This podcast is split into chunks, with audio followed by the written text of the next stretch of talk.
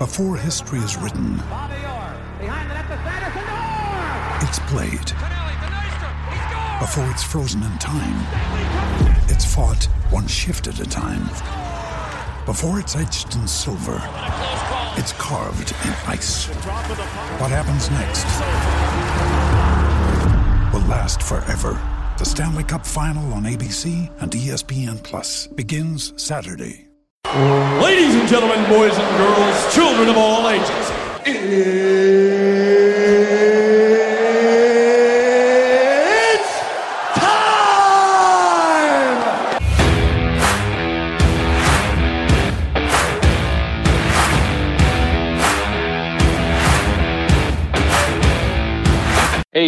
Warzone listeners. My name is Zach Camps. Uh, I'm not golfing or slinging my hands of monster, I'm usually thinking about Dynasty Fantasy Football. A couple months back, I joined the Patreon just to take my Dynasty passion to the next level. And I'll tell you what, well, let's just say there's writer downers for days in the Patreon. The member, you get access to the bonus pod where the guys take the filter off and talk about a wide variety of topics that maybe they won't cover on the normal show. You also get access to Memphis and Jerry for one-on-one advice, personal dynasty dilemmas. They'll tackle them for you, help you out with it. You just don't get that anywhere else. But I'd say my favorite part about the Patreon is the uh, the group chat. Tell you what, these guys are some excellent minds. Tons of fun. The fire in there is amazing. Great platform to post trade questions, debate rookie values, share insight, interact with some cool people from across the globe. You know, shout out to those guys in Australia. They're blowing my phone up all the time. You know, the best part is there's no Twitter trolls or Facebook trolls arguing about stuff they don't know anything about. So uh, if you want to enjoy your dynasty experience even more, win those championships, pause the podcast right now, sign up, and you can thank me later in the group chat. What's happening, guys? Happy Wednesday and welcome to the Dynasty War Zone, the People's Dynasty podcast. On tonight's show, I've got a very special guest. He's going to be talking a little rookie love and hate, as well as recapping the Super Bowl with me. Uh, my normal co host, the man of the hour, and the man with the power, Jerry Sinclair. No, we did not break up coming off of this Valentine's Day weekend. My schedule has been the absolute worst lately with uh, work and baseball with my son, but the podcast must go on. So, Jerry will be back next week. We'll be doing our sweethearts, we'll be doing our breakups. We'll be covering a lot of that, but my guest tonight, a lot of you know him from our Monday pod. His name is Dallas Hyder. You can follow Dallas on Twitter at Salad Galore. That's salad with two D's or Dallas spelled backwards. Dallas is the host of our rookie rundown show, as well as the occasional uh, pitch hitting co host of the Fantasy Football Smackdown. Dallas, man, welcome to the mothership. How are you? Yeah, it's good to be back. It's been a while since I've been on the the mainstream here. This is where I got my uh, true bread and butter start with the contractor all those years ago. But uh, yeah, I'm in the thick of rookie season, so I've been a busy boy. Well, we're going to jump into the rookies here at the end. We're just going to talk a little. Uh, we're going to talk a little Kyler Murray. We're going to talk a little Carson Wentz. We're going to talk some Bobby Trees. We might I might throw a Cam Akers at you. Uh, Odell Beckham Jr. We're going to cover basically from a dynasty standpoint. Usually, when you watch the Super Bowl, you're like, you know, Super Bowl's over, ready for rookie content. You're going to hit us with a little bit of that goodness, but uh, we've got some other stuff to cover. But before I do that, I want to make sure that not only do we have Dallas on Monday covering rookies, if if not this most recent Monday, you covered five under the radar rookies from the Power Five conference. Now, no spoilers. Make them go back and download if they haven't already. But uh, what did you like? G- give us like a like a, a, quick synopsis of, of, what you covered Monday.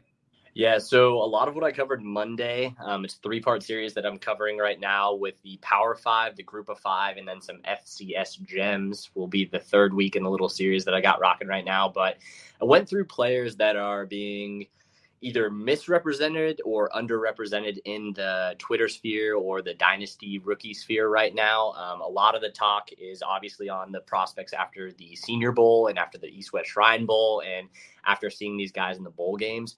But quite a few of these guys either opted out of the bowl game, got injured in the bowl game, or aren't seniors. So you haven't been able to actually see them on the field in a couple of months now. Uh, so I covered four guys on that, um, two from the same team as a hint, and one that I likened to Jamaal Charles. Um, so definitely make sure to check out the rookie rundown every week, and uh, you'll be able to catch some more content, as I said, on the group of five and the FCS gems over the next two weeks. Now I'm I'm, I'm digging the, the show a lot, and the Jamaal Charles. I, I mean, speaking of, uh, he wasn't here for a long time, but old Jamaal Charles was here for a good time. He rocked it out for a couple of seasons, uh, an electric back, and any rookie that you want to give even a loose comp to Jamaal Charles, I'm all about that action boss. Now, in fairness, I do not have a specific good person, bad tweet. Uh, but I do have a topic that I saw during the Super Bowl that I don't want to say get me got me fired up, but the Super Bowl halftime show. Are you ready? Ready. Now, did you see the Super Bowl halftime show? Yes. What were your thoughts on the Super Bowl halftime show? Uh, it had its highlights. Uh, the choreography was pretty terrible. I kept Okay, getting distracted by some of the weird dance moves going on. Okay, so so give me some highlights, give me some lowlights. Right now we're on a low light with the choreography. Yeah, low light was choreography. Um, highlight is probably just Snoop because anytime I get to see Snoop live, it's always a good time. It doesn't matter if he's rocking it out on a cooking show with Martha or else he's uh, jamming or just hitting up with the guys at the barbershop. I always enjoy me some uh, Snoop. So that's probably the highlight. Um, my weird why did it happen moment was definitely 50, but I feel like that happened with everyone that was watching it. And uh, then everyone was a little bit depressed when no one else popped out other than 50. So um, overall, pretty good. I feel like it uh, was a highlight for a lot of people, a lot better than last year's, in my opinion. And, uh, you know, probably the best one of the last couple years. Uh, well, I would agree. Um, I'm going to get into some of the bad takes on the the halftime show here in just a minute. I just want to make sure I put this halftime show in proper context. Now, these guys are older than me, but this is right in my wheelhouse. This is the the rap of my generation, I, I guess you would say. Um, I would have loved. I don't know how. He's not as not as famous, but he's actually in some ways more famous. Where was Ice Cube? You know, seriously, it's it's it's L.A. You know, today was a good day. Could, could, is there a better day to say today is a good day than if you win the Super Bowl in LA? Where was Ice Cube? I had I had no problem with with 50 Cent. I had no problem with 50 hanging upside down. If you've seen the original video, that's right. Yeah. They used to do these things called music videos for In the Club. That's actually from the video. hmm So I, I had no problem with that. And shame on the people body shaming 50 Cent. That guy's like 50, literally, like not just like in street terms, but like in chronological years. The man's 50 years old. I didn't think he was in that bad of shape. He looked like he went from being like an athlete, like he could have played like some defensive back safety, to being more of like a, uh, a rocked up, slow linebacker. He wasn't fat. Not like he had a boiler on him or anything. But th- but then let's let's get into the overall performance. Uh, I, I I loved Dre, loved Snoop. Uh, no offense to Kendrick Lamar, he's from that area. He's a very popular rapper. It just didn't fit the motif. Yeah. You know, late '90s, early 2000s rap. That's why I thought, like, I personally would have snuck in Ice Cube over 50. That was all fine. The part that really got me sideways though was the people saying it was the best halftime show ever.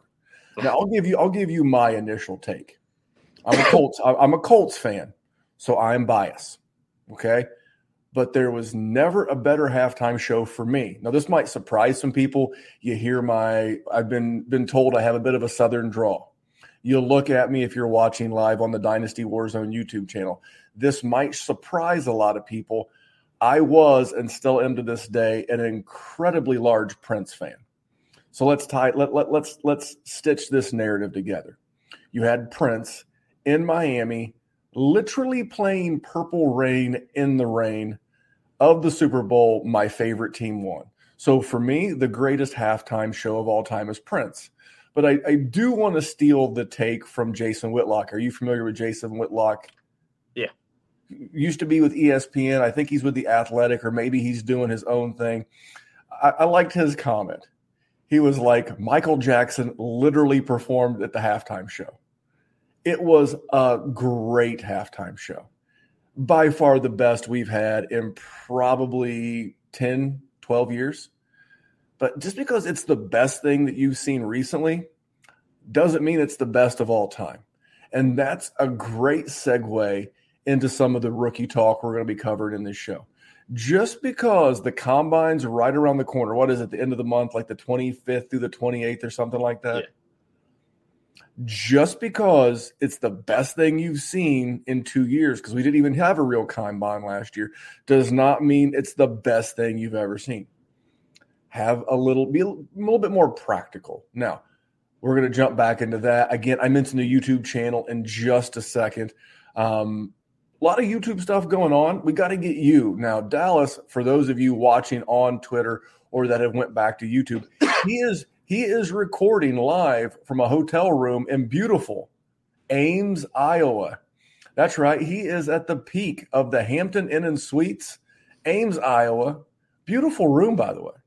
Yeah, yeah, it's nice. You, you know, it looks it looks just like the one Jerry and I stayed in when we went to Canton for the fantasy football. But most but most hotel room, the double, you know, mm-hmm. they, they, they all look the same. But um, if you're watching live on YouTube, Dynasty Warzone YouTube channel, you could see Dallas. Now, Dallas records the rookie rundown when he can.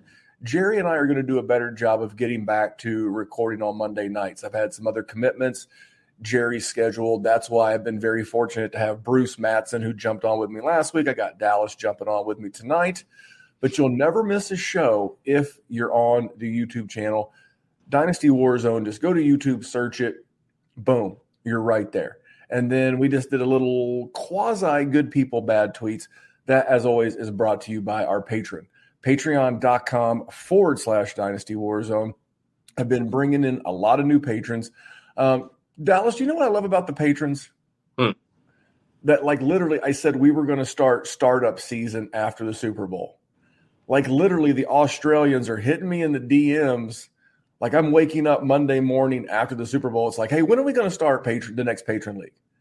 I'm like, guys, I said after the Super Bowl, not like literally after after the Super Bowl. But that's the kind of folks, that's the kind of things that go on over at the Patreon for Patreon uh, Dynasty Warzone. Uh, these ladies and gentlemen love their dynasty fantasy football just like you do. You wouldn't be listening to a podcast in February if you weren't a diehard. Uh, a great group chat uh, was banging on the Super Bowl. We were sharing recipes, we were cooking, trading prop bets, and now all of the conversation is t- turned to trades. Now, Dallas will jump in with the occasional rookie nugget. He'll keep us honest. He'll make sure that all the talk does not retain and, and you know, pertain, I should say, to just veteran trades. Dallas is keeping us honest with the rookie content. And if that sounds like something you want to be a part of, maybe your league is done for the year and it's become crickets. And a lot of my leagues have but our patrons great. It blows up every day 50, 60, 100 messages. And I love the interaction. If that's for you, patreon.com forward slash dynasty warzone. Jump in and check it out. So, normally, Valentine's Day was just two days ago if you're listening to this on Wednesday. But, you know, you can't really record on, on Valentine's Day night, Dallas, not if you're in a relationship. Would you agree? Yeah, it's uh, it's not conducive to keeping the relationship, is how I would probably put that. That's right. If you want to have a relationship in 2022 or 2023, I guess it is, on Valentine's Day, you better not be cutting a podcast on Valentine's Day night 2022. That will wind you wind up speaking of the doghouse, Snoop Dogg, Snoop Doggy Dogg, you wind up in the Snoop Doggy Dogg doghouse if you do a podcast on Valentine's Day night. So that's why we didn't record on Monday. Tonight is Tuesday. Jerry's been working on Tuesday. So we're making the best of it. So, but normally we do our Valentine's Day breakup edition.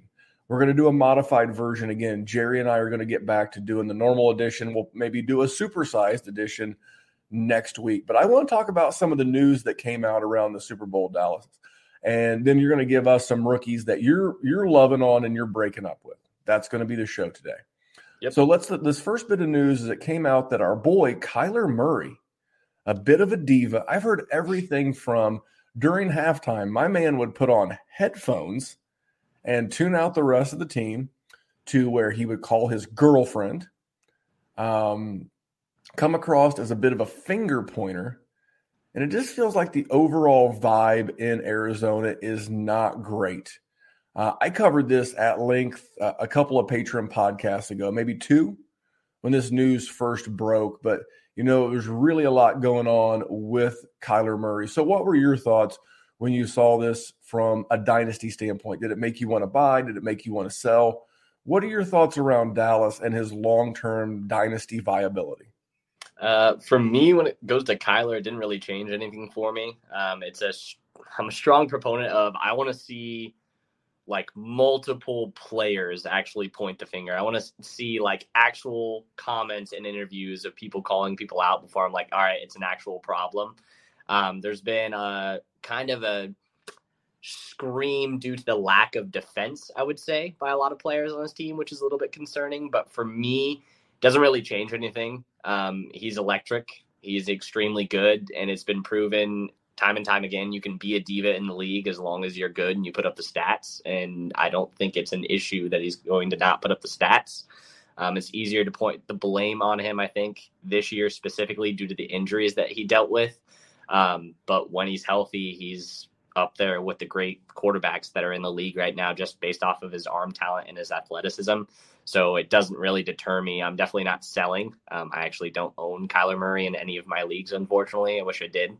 Uh, but yeah, I'm not too concerned about it. I mean, what are they going to do? Trade him for 10 first round picks? They're not going to let him go. They wasted two first round picks on a quarterback back to back drafts. Um, they're stuck with him. Everyone's stuck with him. They're going to bring in some more offensive weapons due to the fact that all the wide receivers were free agents this year, except for Rondale Moore and DeAndre Hopkins. Um, so I, am not that concerned. What about you? Uh, for me, I, I've never been a huge Kyler Murray guy at his acquisition cost to begin with. Just to be to be very transparent, mm-hmm. uh, I, I actually tweeted a couple of weeks ago that a lot of people still have Kyler as their QB three in a startup, and I just said in, in general that a lot of people feel like they have Kyler Murray ranked too high in dynasty, and it feels like out of obligation. It's like you see the name Kyler Murray, but but for me, my concerns around Kyler are are a couple of things. One, I think part of the reason why he did the whole Instagram scrub of the Cardinals from this and this whole thing, I think it has a lot to do about money. He wants to get paid. You want to go back to the rap to the to the Super Bowl halftime show? I'm not actually going to wrap it, but you know he's got the the his mind on the money and the money on on his mind is what's going on with Kyler. He's wanting to get that forty million dollar paycheck right now, and I and I and to be honest, I can't say that I blame him. But he here's why I'm concerned: is the rushing. You know, if he does not get an extension, do you think he's going to be he's going to be comfortable running the ball in in the season next year? Uh, I think he's going to run it out of necessity. It won't be uh, designed QB runs. He'll probably be autoing his way out of those quite a few times. But uh, I, I, mean, you have to. He he's pretty good at not taking the big hits. We've seen it on a pretty regular basis. Him him and Lamar kind of have that knack, along with Russell Wilson, not taking the hits. Um, but yeah, I mean, he's not going to be, for lack of better phrases, making stupid business decisions on a regular basis if he's not locked up long term, as most players don't. So. And and that is completely fair. But he's a guy who's been nicked up two years in a row, yeah. missed three games this year. So would you say there's ever a bigger sense of urgency than the playoffs? I mean, no. Yeah. Okay, so in the playoffs, my man Kyler rushed two times, exactly two times for six yards. Now, mind you, they got behind pretty early and maybe the need to run just wasn't there. My concern with Kyler is that if he does not get the big the big paycheck, the bag as you as you youngsters say, if he does not get his big old bag of cash, how invested is he going to be in using his legs in 2022? I mean, not that invested. so, so, so, so, how likely is he to be a top five fantasy asset if he's not overly utilizing the skills of his legs? Uh, with Nuke still on the team, I would say it's probably 50 50 still, just with uh, some of the guys that are there. And, and, that's fair. But for a lot of services that have Kyler in the top three in a super flex, for me, uh, I, am I'm, I'm not going to be afraid to go get Dak. I'm not going to be afraid to go get Joe Burrow. I'm not going to be a, afraid to go ask about Justin Herbert. I think this news needs to die down before you make that move in Dynasty. But those are the kind of guys I'm looking for. If if you had big fuzzy peaches, a big set of nuts on you, and you wanted to get really aggressive, you know, if I could get Deshaun Watson and a couple of firsts, maybe I got to send something back. Like if I could send Kyler, get Deshaun Watson and a 2023 first and maybe a 22 second knowing that if the whole Deshaun Watson thing blows up in my face, at least I can use some of those picks to maybe go get a, a guy we're going to talk about here in just a minute in Carson Wentz or Derek Carr or someone like that. So I, am looking to get out from under Kyler before these things get worse. If he loses Cliff Kingsbury, which Cliff was borderline quasi, even though they made the playoffs, there was rumblings about his seat being hot. And that's not the kind of guy that you know, what's the next head coach look like? What does his offense look like? How does Kyler excel in that offense? There's just a lot of things. I'm not seeing any positives is, is a is a great way to wrap this up. So for me, if you can get someone to give you QB3 overall in a startup prices, and I don't I don't think you're going to get Herbert one to one. And as cool as Joe Burrow feels right now, I don't think you're getting Burrow one to one right now. I think if you're lucky, but I think Dak's my target. I think Dallas is going to regress a little bit from the defensive side of the ball, and I think you can get a plus. I think you can get Dak plus something for Kyler. Points per game basis, I don't think I'm going to change that much. And I understand that I'm going to be losing that upside of being the QB1 overall potential that we know Kyler has. When Kyler's fully motivated and the legs are – motivated and he's running around back there. Completely agree. He's the QB one overall conversation. But just a lot more negatives around that situation. So for me, Dallas, I'm looking to get out. Is that fair?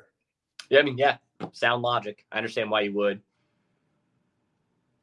All right. Well, let's jump into a guy who's literally right here in uh, my, my area. That's Mr. Carson Wentz.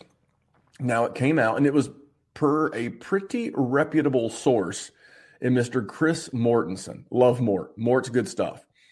And that his time in Indy could be done. But as I ask myself, if you were looking for a job, now now Dallas, if you were looking for a new gig, do you make sure you find the new gig and have it lined up first, or do you just wing it? Do you just like go in tomorrow, turn in your notice, and uh, you know figure it out on the fly? Uh, yeah, you definitely line up the new gig. So my question is, as a Colts fan and as a, an apologetic Carson Wentz stan, what's the backup plan here? What, what's plan B? I mean, Marcus Mariota. Hope that maybe Russell Wilson's available, and then you can trade like three picks for him. And then how do you make the team better? And then you pay Russ forty million, and, and how do you afford to re-sign Quenton Nelson? And how do you re-sign Braden Smith, one of the tackles? How do you keep Darius Leonard, who you just resigned? How do you keep DeForest Buckner? All these things become a thing when you start paying a quarterback 40 some odd million dollars. Now I understand this this situation in Indy with the QB has just compounded like interest over the last three years since Andrew Luck retired. You had Jacoby Biscuits Brissett, you know, thrown into emergency action. Philip Rivers wasn't bad in Indy, and Carson Wentz wasn't horrible. He had a four to one TD ratio. He was uh, top six in QBR. It just felt like when the ma- the moment mattered the most, whether it was against the Raiders or against the Jags to get in the playoffs, he stunk. So before I go any further on Mr. Wentz, what were your thoughts when you heard that story about Carson Wentz and any potential dynasty shares you may have? Uh, yeah, my I had the same thought as you. They, what's the plan? You can't let him go unless you have someone in the building right now. And are you? I mean, they don't trust Jacob Eason. They made that abundantly clear with how they handled the quarterback position this year. So what what like what what's your plan at the quarterback position? You would basically you're locked and loaded gunning for Jimmy G because he'd probably be the cheapest option. You're not going to have a first based off of what happened with the trade for Wentz this year. You then if you try to make a move for Russell Wilson, are you mortgaging the next 3 years and star players on your team like you said? You're not going to be able to re-sign realistically Jonathan Taylor, any of the offensive line, which for me, when I was watching Wentz towards the end of the season, yeah, you can say what you will about his turnover propensity towards the end of the season, but his offensive line didn't look great towards the end of the season. He was getting pressured a lot in those last couple of day- games where it mattered, and we know what Wentz looks like when he's pressured. He looks terrible. So there was some injuries. You guys probably need to rework a little bit of things, get some better depth just so we can see what's going on there, but I don't think that they can let him go for his current price. The fact that they just gave up a first for him you don't give up a first for a one year rental. Um, so I, I'm just not really sure how much validity I can give it, even if it is a reputable source, just based off of what I understand of how the team's laid out right now. And our main man Mike in the YouTube chat posted that Wentz is owed 15 million on March 4th. So even with Wentz's contract on the books, the Colts are still in the top five in available cap room. And again, I, I just don't believe that I, I think part of this messaging is to other teams. I don't think it's so much to Carson Wentz, but I think it's to other teams. I think this feels, uh, and I'm going to steal this from Colin Cowherd because he was talking about this today on my commute home. He was like, "This feels like a message from an impulsive owner who was butthurt that this mess that this this deal didn't work out and lead to the playoffs." That that's what this this feels like. This this messaging because you know Chris Ballard, who paid the first round pick, who who lost this deal, isn't going to give Mort that information. Frank Reich, who's the head coach who has ties to Wentz, is not going to leak this information. So who has motivation and desire to leak this information? It's Jim Irsay. And as Carson and as Colin Cowherd said, he's absolutely right. If the no one's going to give you anything for him, so if no one's going to give you anything for him, you're just going to cut him, and then you know, he's going to get snapped up by it's kind of like musical chairs. The team that doesn't get Aaron Rodgers or Deshaun Watson or Russell Wilson, what are they going to do? Or maybe even Jimmy G. They're going to go out and they're going to snap up Carson Wentz. If you're New Orleans and you don't have Drew Brees, are you going to play Trevor Siemian or Taysom Hill? Or do you go pick up Carson Wentz on a veteran friendly, you know, deal? I understand he's owed 20, I think it's either 22 or 25 million bucks, which to us working class folk is a lot of money. But in QB terms, it's not. I saw on Rotoworld today, it'll always be Rotoworld to me, kids. NBC Sports, NBC Sports Edge. It's not even fun to say. I saw on Rotoworld today that Derek Carr could be in the 40 million a year extension range. So I'm sorry, Carson Wentz for one more shot is kind of a deal at 25 million as gross as that is to say. So that's what from a dynasty standpoint i'm looking to buy. I'm always looking to buy depressed assets. Uh, i won't get into it because it would be given away where and what we covered on one of my patreon pods but this is a great investing strategy if you want to know about that investing strategy join over at patreon.com forward slash dynasty warzone i talk about the famous investor who uses this strategy and how I use it. And, you know, for me with Carson Wentz, he's going to go into a bullpen of one year QBs. I talked about the one QB, the one year QB uh, a couple weeks ago here on this podcast. If I can get Carson Wentz for a second in a super flex draft, you're never going to get cheaper quarterback value because, again, if the Colts cut him, someone's going to give him a shot. Someone is going to give him a shot. And if you need a third QB in a league, especially if you got like mobile quarterbacks. You got a Kyler. We talked about Kyler missed three games this year. Lamar Jackson. Whether you you know what Ric Flair say, and big big Rick, Ric, Ric Flair guy here. Whether you like it or whether you don't, learn to live with the fact that Carson Wentz on the season was like the QB 14. Where else are you going to be able to go out and get a guy who's going to be a spot start here or there? That's a cheap insurance policy that played about on a Ryan Tannehill level? Mm-hmm. If you have like the 206 in a superflex and you need a QB, are you going to get a QB in a superflex rookie draft? A starter that, that you can play in 2022? I mean, no. what, you're my rookie guy. You tell me. I mean, absolutely not. I mean, by, by the time the 206 rolls around in a 12 team super flex league, Carson Strong and um, the guy Malik Willis and even uh, the the the the B level. Kenny Pickett's gone by then. Sam Howell's gone by then. I mean, who you gonna you gonna take Desmond Ridder? Or are you going to take Carson Wentz at the 206? I'm going to go invest in Carson Wentz. I have a feeling that when opening week one kicks off in like the second week of September, Carson Wentz is going to be under center for somebody. It could be the Colts, could be the Saints, could be the Steelers, could be there's a lot of teams. That's the problem. There are 32 of these jobs. There's about six guys in the world we feel comfortable as the starter. so that that's why I don't mind throwing a, a cheap offer on Wentz. Do you agree? Disagree? Would you just prefer to move elsewhere? Uh, no, I mean I acquired Wentz cheaply when there was a lot of talk about him going to the Bears, even though it was a horrible situation last offseason. And my opinion really didn't change. Um, if he goes to a team with B level weapons and an offensive line that can keep him upright and not injured, he's going to give you very ugly but very productive QB weeks on a very regular basis. Um, so, as you said, for the cost of acquisition, it's pretty much a no brainer to try and pick him up. He, he goes in what I like to call my bullpen of QBs. Yeah. You know, if I got a Josh Allen and I've already got a Baker Mayfield and maybe a Derek Carr, hell, throw me some Carson Wentz. Now I got three guys. Maybe someone else on in, in my league experiences an injury in season in 2022. I can always get out from under. I can always get a 2023 second for him. You know, th- there's a possibility you can go through and say, oh, hey, Carson Wentz is playing Houston. Okay, he lit them up a couple of, uh, you know, oh, you know what, what Baker's playing Pittsburgh or Baker's playing Baltimore. Okay, I'm not going to play Baker. I'm going to play Wentz. Mm-hmm. It kind of almost becomes like a redraft type philosophy once you get in season. But that's why I like having a handful of these guys. If you don't have one ace, give me a fistful of deuces. So we're going to move on. We're going to move on to the Super Bowl now. How how did you take the uh, the the result? How did you feel about the outcome? I mean, it it ended exactly how Cincinnati season should have ended, with the offensive line being incapable of stopping any type of pass rush, basically all season. Uh, the one miracle game where they were somehow able to avoid sacks entirely was against the Kansas City Chiefs. And if you look at the two games sandwiching him, Joe Burrow was sacked 16 times in the other two games.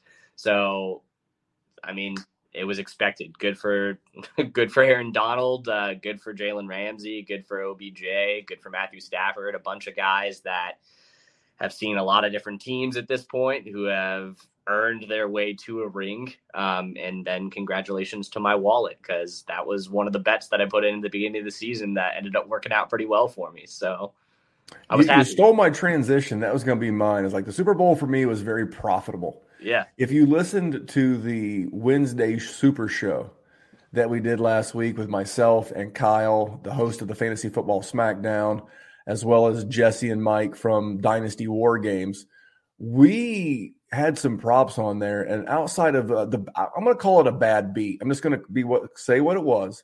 It was a bad beat. I had Odell Beckham over 63 and a half rush, um, excuse me, over mm-hmm. 63 and a half receiving yards, and he got hurt. Mm-hmm. And outside of that, man, I was on fire. I had Cooper Kupp. You know, my rationale was that if Cooper Kupp had a good game, if he had two touchdowns, how do you make up for not giving him uh, more votes in the MVP race? Yeah. Eh, you throw him a petty Super Bowl MVP, and that's exactly what happened. That paid six to one. Um, we had a lot of good stuff. So um, that was fun. But before I get into Cooper Kupp, what are your thoughts on Odell Beckham from a dynasty standpoint?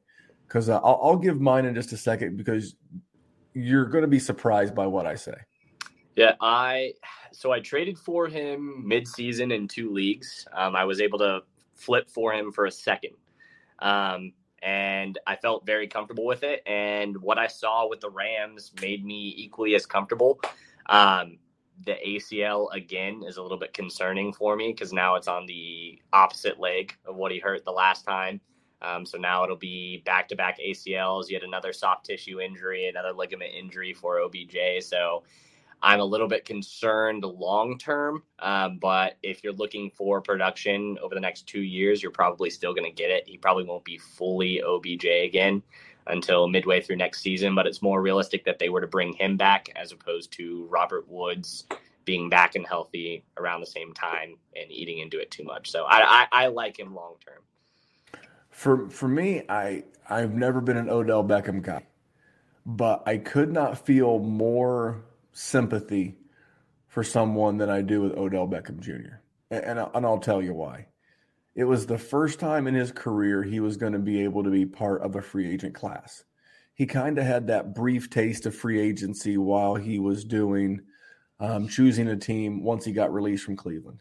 Mm. But he was going to be a full blown free agent for the first time in his career. Eight seasons in the NFL, had always been under contract um, you know, was the first time to test those waters as a 29 year old.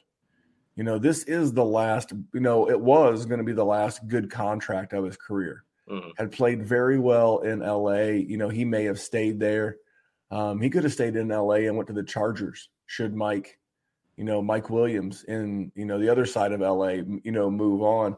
But he tears the ACL. At, I mean, it doesn't get any later than a Super Bowl ACL, ACL tear. And if I remember correctly, it's the same knee. Okay. And, and, and at 29, you don't tend to bounce back from these type of things, you know, too much. So I, I'm rooting for the guy from a dynasty standpoint. You're hoping to get into a conversation with someone who just remembers, man, it, that was the worst thing to happen, not only to Odell, but to his dynasty GMs. Mm-hmm. Because if you had any inclination to be able to move that guy, as soon as he signed with, with a new team in free agency was going to be your opportunity. Now, yeah. someone's going to take a chance on him, but it's going to be a one year prove it deal. And I just hate chasing guys coming off of injury. Extremely frustrating. So for me, he's a hold. Yeah. Um, I think you wait and maybe he signs a, a really good contract or a team friendly contract on a on a good team that's deemed to be a good destination. Maybe that gives you the out you know, for a guy going into year nine, year nine, never been the healthiest of guys to begin with anyway. This was going to be your one last big cash out. So I'm super bummed for dynasty gamers as well, who was looking for that one last big cash out. You were literally two and a half quarters away from getting that, and uh, the uh, the fickle finger of fate struck you down. Um, that was really it. Uh, I'll ask you this last question, then we'll let you get into some uh, rookies you love and hate. Uh, thoughts on Cam Akers? Didn't I, look didn't look great during the playoffs. I mean, I, I'm of all of the hosts on the Dynasty Warzone network, I'm probably the biggest Cam Akers guy. I got to be honest, I wasn't feeling it. Um, obviously, their plan worked. They never injured injured reserved him for the entire year. Their plan was to always bring him back for the playoffs. That plan worked. They got the Super Bowl, but what were your thoughts on him in in what you saw the last couple of two three games? Yeah, I mean, I he's without a doubt still the best back on the team. Uh, it's not like Sony Michel or Darrell Henderson were balling out during that same span since he came back. Um, I'm more concerned about what this offensive line is going to look like going forward. They have quite a few aging vets. Um, they're going to be missing most likely their entire left side of their line going into next season with retirements or free agencies. So I, am concerned. Um, they couldn't make any room to run the ball whatsoever against a team that's not very good against the run in Cincinnati. So it's kind of a wait and see. Uh, it's cool that he came back, but he didn't do anything to alleviate the concerns of the ace, uh, not the ACL, the Achilles long term. Um, I still haven't seen extreme explosiveness. We haven't seen him break any long runs like he was doing prior to the injury. So it's still wait and see for me for Cam Akers. I'm not trying to acquire him. Um, again, I, he's one of those players I just don't own any shares of in general, where he was going in rookie drafts last year. So yeah, wait and see. I, am I'm, I'm totally fine with the wait and see. If someone gives me a, a moderate to decent offer in the off season, I'm not going to be afraid to move him. Mm-hmm. I, I like Cam Akers. I like this offense, but you know what does this? To your point, what does the offensive line look like in in 2022? What do, what does the the the offense look like? You know, I do like the fact that Sony Michel's gone. They don't have a ton of draft capital. They don't have a bunch of cap space. So another free agent, the odds of Sony re-signing a potential rookie, any rookie they bring in would be late. So there will be upside to this situation. But if you can find anybody that still evaluates him as like a, like an RB five six overall in a startup, that's a great time to cash out. You know, I, I would love to to be able to get. I mean, it's not crazy to think that you could get Derrick Henry plus a little bit for Cam Akers if you're a contender.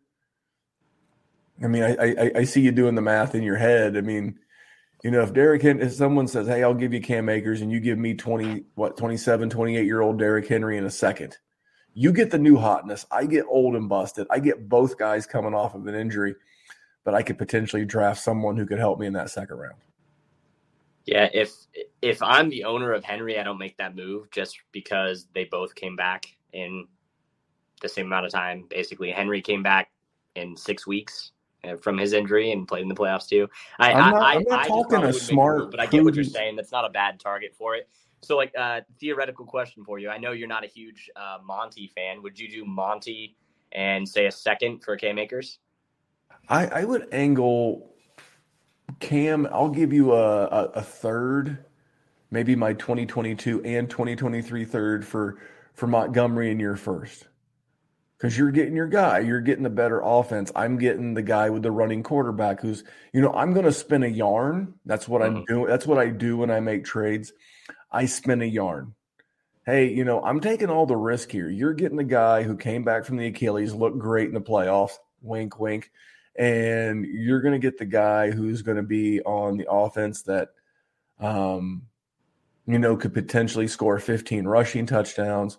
We saw Sony play great down the stretch, and, and, and Sony did. If you look over Sony's last five or six games, he was like the RB9, you know, from week 14 or 13 through the end of the season. Hell, I traded for him in one league where I needed some some running back depth and won a championship. So we know that the points are there. So yeah, if I could work out a deal to where I get David Montgomery in like a first, even if it's a late first, I don't care. Even in a one QB, I don't care. Um, I wouldn't mind getting another wide receiver or another running back there. But speaking of rookies and draft picks, I'm going to turn the tables on you. Uh, I'm going to give you a couple of minutes per guy here, and you're going to tell us in honor of Valentine's Day, the the, the, the tradition continues. We got to have love hate. Now, you remember back in the day, you'd see an old school guy. Now, hand, now I'm a tattoo guy. If you if you're watching on YouTube, you see I've got a sleeve on my left arm. Dallas has got a, a partial sleeve on his arm. We're not anti-tattoo here at the Dynasty Warzone, but here uh, tattoos on the hands, the back of the hands, the fingers. That's become a lot more on trend in uh, 2022. Would you agree? Uh, yeah, I would say the the phalanges, the ears, those are always uh, the fun targets for people nowadays. now, back in the day, you would see someone across the top. Now, I have a wedding ring tattoo, by the way, but you'd see someone have tattooed across the the front of their fingers, and they put them together, and they would have those tattoos that said love and hate. Have you seen those tattoos? Yeah.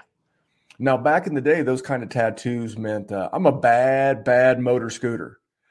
Nowadays, those tattoos means come over here and let me show you my Viken bicycle. But at any rate, we're going to talk about love and we're going to talk about hate, just like the tattoos on the hands, right? So, so Dallas, give give me a tw- is my rookie guy, and Dallas is our rookie guy. Remember that. We'll get, we'll get all the good guys on. Uh, we'll get Nick Whalen back on, and we had Bruce Matson on last week talking rookie wide receivers. But Dallas is our guy give me a 20, 22 rookie that you love and, and, and give us a couple of sentences why. Yeah, I will. I will err on the caution of not uh, showing my hand for the next couple episodes. I have a couple of guys in the uh, Power Five that I liked, but I have quite a few in the Group of Five that I love this year, specifically in the draft class that you're going to find in those middle rounds. So I will. I'll stick in the Power Five for my love, um, with one of my favorite guys that isn't getting a lot of hype, and it's Charlie Kolar out of Iowa State. Um, he's a true senior tight end coming out. He is a big, big boy. Um, he's 6'6, 260, um, but he's got some wheels for being that big. He's a very sound blocker, and he's gone for 590 plus receiving yards each the last three years in the Big 12 at the tight end position. You don't see that type of production on a year to year basis every single year. Um, he wasn't the focal point of the offense, but he was one of the safety blankets for the quarterback, specifically Brock Purdy, when he was in duress.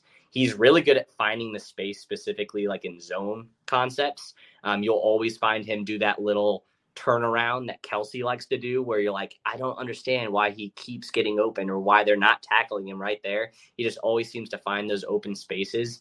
And when you're looking at a guy that big, you don't expect him to be as fluid, kind of in the same way as Kelce is. But I just like him as one of the most sound tight end prospects in this year's draft. There's a lot of flashier guys, some with some better athleticism, but from a size standpoint and from an actual receiving production standpoint, which for me, when it comes to tight ends, is probably the most important aspect that I look at, just because if they weren't really even remotely productive in college on a receiving end, it's 100% projection into the NFL, which is almost impossible to do at the tight end position. So, my comp for him, uh, I don't do firm comps, but he reminds me a lot, playstyle wise, of a Hunter Henry. He's not going to wow you with his speed. He's not going to wow you with his crazy catches, but he's got really reliable hands. He's always open, and he just always does what he's supposed to do. He's not giving up huge sack numbers. He's not blowing blocking assignments. He's just where he's supposed to be, which is extremely reliable. It's how you get on the field early as a tight end. And when you have as sure hands and that type of receiving upside that he had in college, it's what I look for at the tight end position. So he's a guy that I love, and he's not being talked about pretty much at all in this tight end class. No, and uh, I was listening to the first draft podcast with Mel Kiper Jr. and Todd mm-hmm. McShay, and they said that he's actually a very good two way tight end. And even though you're not doing firm comps, we're not going to put mm-hmm. that evil on you. Even though you're not doing firm comps, uh, I don't hate that Hunter Henry, that Hunter Henry comp. So there's one of the guys that that you love. Write that down if you're listening at home. Charlie Kolar, K O L A R. Is that correct? Yes. I talked about him last year. I thought he was going to come out last year.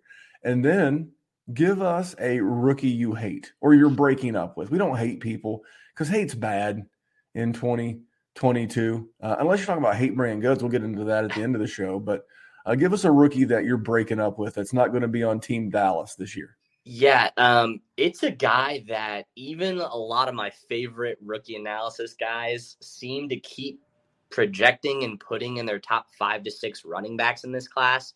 And it's the brother of a monster of a running back that we know of Dalvin Cook. It's his brother James Cook out of Georgia. And I I can't get on board. And that is the same capacity that I have with a lot of players like him. It's all projection. He's never been able to claim the full role in an offense that he's been on. He hasn't looked like the best running back, specifically running the ball on his team on a regular basis. And yes, he has explosive receiving chops and he has very good hands on the outside, but that's pretty much all he does. If you go and I'm not going to recommend that people do this on every prospect, but if you just go score box searching, looking into those stats over the years, his biggest pop games from a production standpoint are in the receiving aspect. Um, again, not a firm comp, but play style wise, coming out even wise in the same kind of similar vein as to how he didn't dominate his backfield, was kind of that gadgety receiver with a lot of upside, but we were hesitant to see what his role was going to be. I liken him to a Kenyon Drake coming out of Alabama. It's a guy who has explosiveness, track speed, great hands, but a lot of question marks across the board. And there's a lot more sure bet running backs that you're guaranteed are going to be in a committee somewhere in the league over the next couple years that I feel better betting on in that second round, which is realistically where you're going to have to draft a guy like James Cook based off of his ADP right now, than I do taking a guy like James Cook out of Georgia.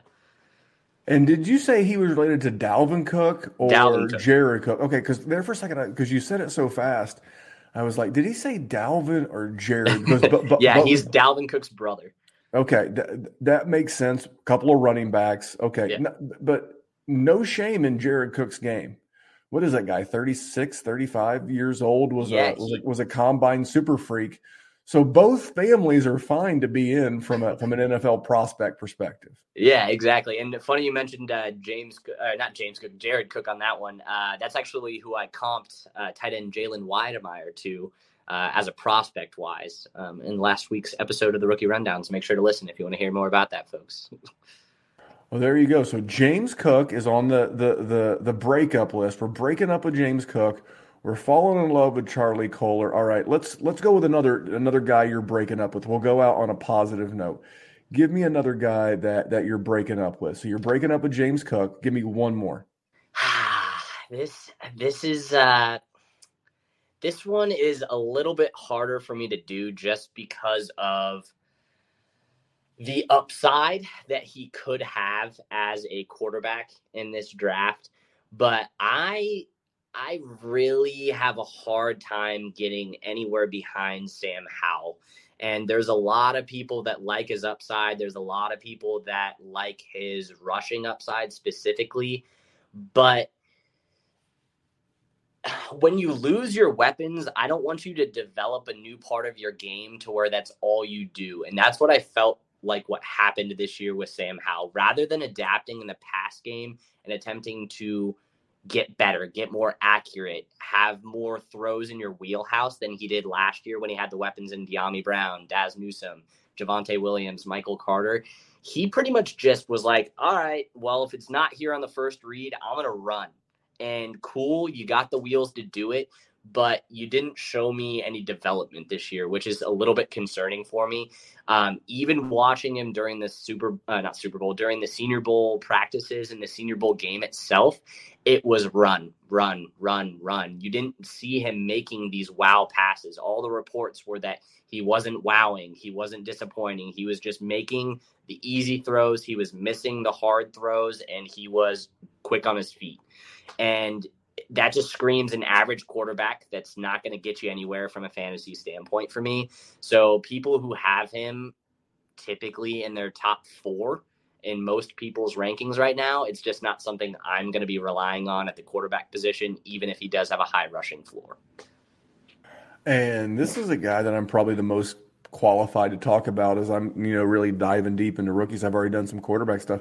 For me, I, my message in Dynasty this year is we're not overdrafting guys with QB two ceilings. Yeah. If you catch lucky with Sam Howell and he winds up on the right offense with the right coach and the right set of teammates, you you might get a Derek Carr or you might get a Kirk Cousins who can give you like an RB 10, 11, 12 season. I know Kirk has had a little bit, Mr. Cousins has had a little bit more upside than that, but that I mean, you're probably going to wind up with somewhere between Sam. No, no, I won't put that evil on him. You're going to wind up with with somewhere between Baker Mayfield as the floor and Derek Carr slash Kirk Cousins as your ceiling. And to me, knowing that you're probably going to have to use a first round rookie pick on him, here's the thing: if if you wouldn't if you wouldn't go to the GM that's got Kirk Cousins right now and give them the 108, what in the hell are you doing using the 108 on Sam Howell? Yep. At, at, least you've seen Kirk Cousins do it in the NFL. You have no earthly idea what Sam Howell's going to do in the NFL. Hell, give up your 208 and go get Davis Mills if he makes it through and he ends up being the starter for one year. Again, disposable QB. So I don't want to rehash that rant. I want to give you a chance to go out on a positive note and give us one guy you're uh, you're falling in love with on this Valentine's Day week. Yeah, uh, for me, I talked about him a little bit last week. Um, actually, no, I'll go with a different one. Um, I did talk about him a little bit over the last couple weeks, but I don't understand why people don't like Brian Robinson out of Alabama. And I can't really wrap my head around it other than the fact that he's a one year producer out of Alabama, and we just get tired of seeing good running backs come out of Alabama. Um, he's coming out of the pipeline of running backs that are tried and true in Alabama. They recruit talent, whether or not they are gangbuster speeds or not. They all know how to run the ball. And the thing that I saw time in, time out this year with Brian Robinson when he fully grasped the reins of that backfield is that even in all out blitz situations where they know that they have to stop him, they can't he will get the two yards that you need on fourth and two to get the two yard completion. And when you start relying on him, he reminds you of guys in the past coming out of Alabama, like the now I'm not calling him Trent Richardson, but like Trent Richardson, like Derrick Henry, to where they get better with the more carries that they get. Even in the national championship game against Georgia, he was completely locked up the entire first half, and they just kept handing him the ball. And those two yard runs turned into five yard runs, which turned into successive 10 yard runs. He's just a monster. He is the body type and the essence of what you want as a true grinder, and he can catch the ball. He has no true holes in his game unless he comes out and he runs like that Elijah Holyfield 4.8 40 yard dash, which I don't think he's going to do because I've never seen an Alabama running back do that. Um, it's just one of those things where he's just not getting a lot of love and he's going to get drafted in the middle rounds. He's going to get an opportunity and in a similar vein to a guy like Rhamondre Stevenson, where once he gets the opportunity, as long as he doesn't fumble it around, uh, fumble it away like Rhamondre did, he's probably going to keep it. And so if I'm taking a flyer in the late second or early third on running backs, that strategy that we've talked in the DWZ network time and time again over the last two years, you pound the running backs in those late rounds. I feel way more comfortable taking Brian Robinson in the late second, early third than I do taking a James Cook in the mid second. There you go. And uh, again, these guys have the pedigree. Yeah. Most Alabama backs don't get two years. You're lucky if you get one. They all seem to come out of nowhere. We, and it's because they have to. You, you know, Mark Ingram, you know, Derrick Henry has to wait till Mark Ingram leaves. You know, uh, was it J- Josh Jacobs and uh, someone else had to wait until you know Derrick Henry left, and then yeah, I was gonna say that this session basically went you went Trent Richardson, Trent Richardson into Derrick Henry, Derrick Henry into Josh Jacobs, Josh Jacobs into Damien Harris, Damien Harris into Najee Harris, Najee Harris into a guy Brian Robinson. So you're just looking for one year of production and that they prove that they weren't the dud in the group, which he did. And and don't forget somewhere along the way there was Heisman Trophy winner Mark Ingram in there. Yeah. So so it's it's not exactly a, a place where you come in as a true freshman or even as a redshirt freshman or sophomore and just come in and dominate because if you ever see that person that that's a writer downer. That's an eyebrow raising moment. But Dallas, man, I want to thank you a ton for for jumping on. Um, thank you for not going out to party on the mean streets of Ames, Iowa, for for going all of that good time and hanging out with me here on the Dynasty Warzone. Um, we've already talked about what you have coming up on the rookie rundown. You're going to be talking about some uh, non-power five. Uh, what'd you call it? The other five? And yeah, so uh, it's the, gr- the group of five. So I'll be going the group of five conference next with my favorites out of that group rather than under the radar. And then the week following, I'll be doing my sleeper episode, if you will, which is my FCS gems. Uh, fun fact stat for you guys if you didn't know, there was actually 13 FCS players that were in the Super Bowl, um, and eight of them were on the Rams. So um, they do matter. So, yeah. Uh, and, and, I'm going to be leaning to these running backs. Now, we talked about some rookie love. We said love and hate. We don't believe in hate here at the Deep Dynasty Warzone. We don't believe in, in hating players or hating people or hating anything unless it's Hate Brand Goods. That's my man, Matt Vincent, over at Hate Brand Goods. If you don't know who Matt is, throw him on in the Google machine. Check him out.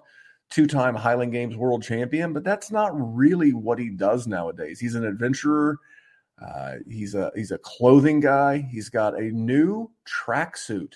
Now, Dallas, to check this out, they've got a warm up like a like a tracksuit. It's like a sweatsuit, right? Mm-hmm. Pants and a sweatshirt, black, right? You're you're wearing a black shirt now. Classic black joggers, small hate brand logo, black hoodie, hate brand logo. Okay, that that's no surprise, very fashionable, right? They've also got a second colorway that is purple. I'm talking Grimace from McDonald purple. That's very purple. I, am talking Barney the dinosaur purple. Purple, purple. If, if that's the kind of drip, you know, we, we, we reference terms that the, these younger folks like my, my, my co-host tonight, Dallas uses. If that's the kind of thing that interests you, man, head over to Hate Brand Goods. That's the T H E hate, H V I I I dot com. It's H in the Roman numeral for hate, the hate.com check it out. You know, the goat shorts. Uh, I'm going to be doing. I have not talked about this a lot on the con uh, on the podcast. I'm going to be doing a fitness contest this weekend. Dallas, you want to guess which brand of shorts I'm wearing for my contest on Saturday? Uh, Chubbies. Just kidding. Hate brand. No. hate brand. I will be wearing hate brand goods. I will be wearing the Mexican blanket version. They're the ones that match the shirt the best. Weird color shirt, but anyway, Um, if, if you're into fashion, like I'm into fashion, which is like in the in the middle, and I love supporting small businesses and guys like Matt who have a tremendous story. Uh, if you want to learn more about him, he also has a podcast. It's called Um So. Just go to Apple, Spotify, wherever you find podcasts, and you'll find UMSO. It's podcast with everything from strength and uh, athletes uh, from all different spaces and all kinds of good stuff. So he's one of the sponsors of the show. He's a great dude, and we're proud to rep his brand when you check out the brand. If you see anything you like, including the coffee, yes, they sell coffee. Use promo code Memphis at checkout. It supports the show. It supports a small business. And uh, Dallas, man, I'm uh, glad I got your support tonight. Thought I was going to be doing this thing solo. Nah, always got your back. I I appreciated it. Uh, all the boys of the DWZ, dude. Make sure you're subscribed everywhere because there's so much good rookie content. We're gonna have rookie guests on soon. Dallas is uh keeping all the rookies in the forefront. Jesse and Mike and Chad, the boys of the Dynasty War Games, have been keeping stuff going on. Sometimes it's rookie, sometimes it's veteran. You never really know what you'll get with those guys. Uh, but on behalf of that man, his name is Dallas, Dallas Hyder. You can follow him on Twitter at Salad Galore. That's Dallas spelled backwards. But yes, it also spells salad, S A L L A D galore. Salad galore on Twitter. You can follow me at DWZ Memphis. You can follow Jerry at Jerry Sin DWZ. Guys, we want to thank you so much for tuning in. And remember, here at the Dynasty War Zone, Dallas, what are we doing? We're here to make Dynasty better. I don't know. We're here to make the world a better place for fantasy so football. close, man. So so close. It's not your outro line. It's my outro line. Guys, have a great week. We'll see you back here real soon. Thank you. It's HVIII Brand Goods. That's uh, my company. That is what we've started. I hope you guys have checked it out. If you want to go over to thehate.com, hate for me means it's about self improvement. It's this self motivation through self loathing. This this bit of loathing of not tolerating your own bullshit, that little voice that says today's good enough or what we did's fine or no one's going to know that I'm taking today off. Like, fuck all that, man. I know. Like, I hold that standard. I'm accountable to me. And that's it. That's why I chase goals. I do it because of me. I don't do it because of what someone else is going to think of it or what someone else's approval is. And it's about holding yourself to that. The rest of that motivation can fade, but as long as you're in control of being able to make you do the shit you want to do, you're golden, man. So head over to thehate.com, use code and save yourself some cash. You- when we add up all those inches, that's gonna make the fucking difference between winning and losing.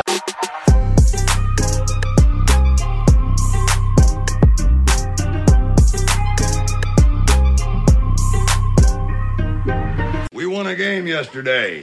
And if we win one today, that's two in a row. We win one tomorrow, that's called a winning streak.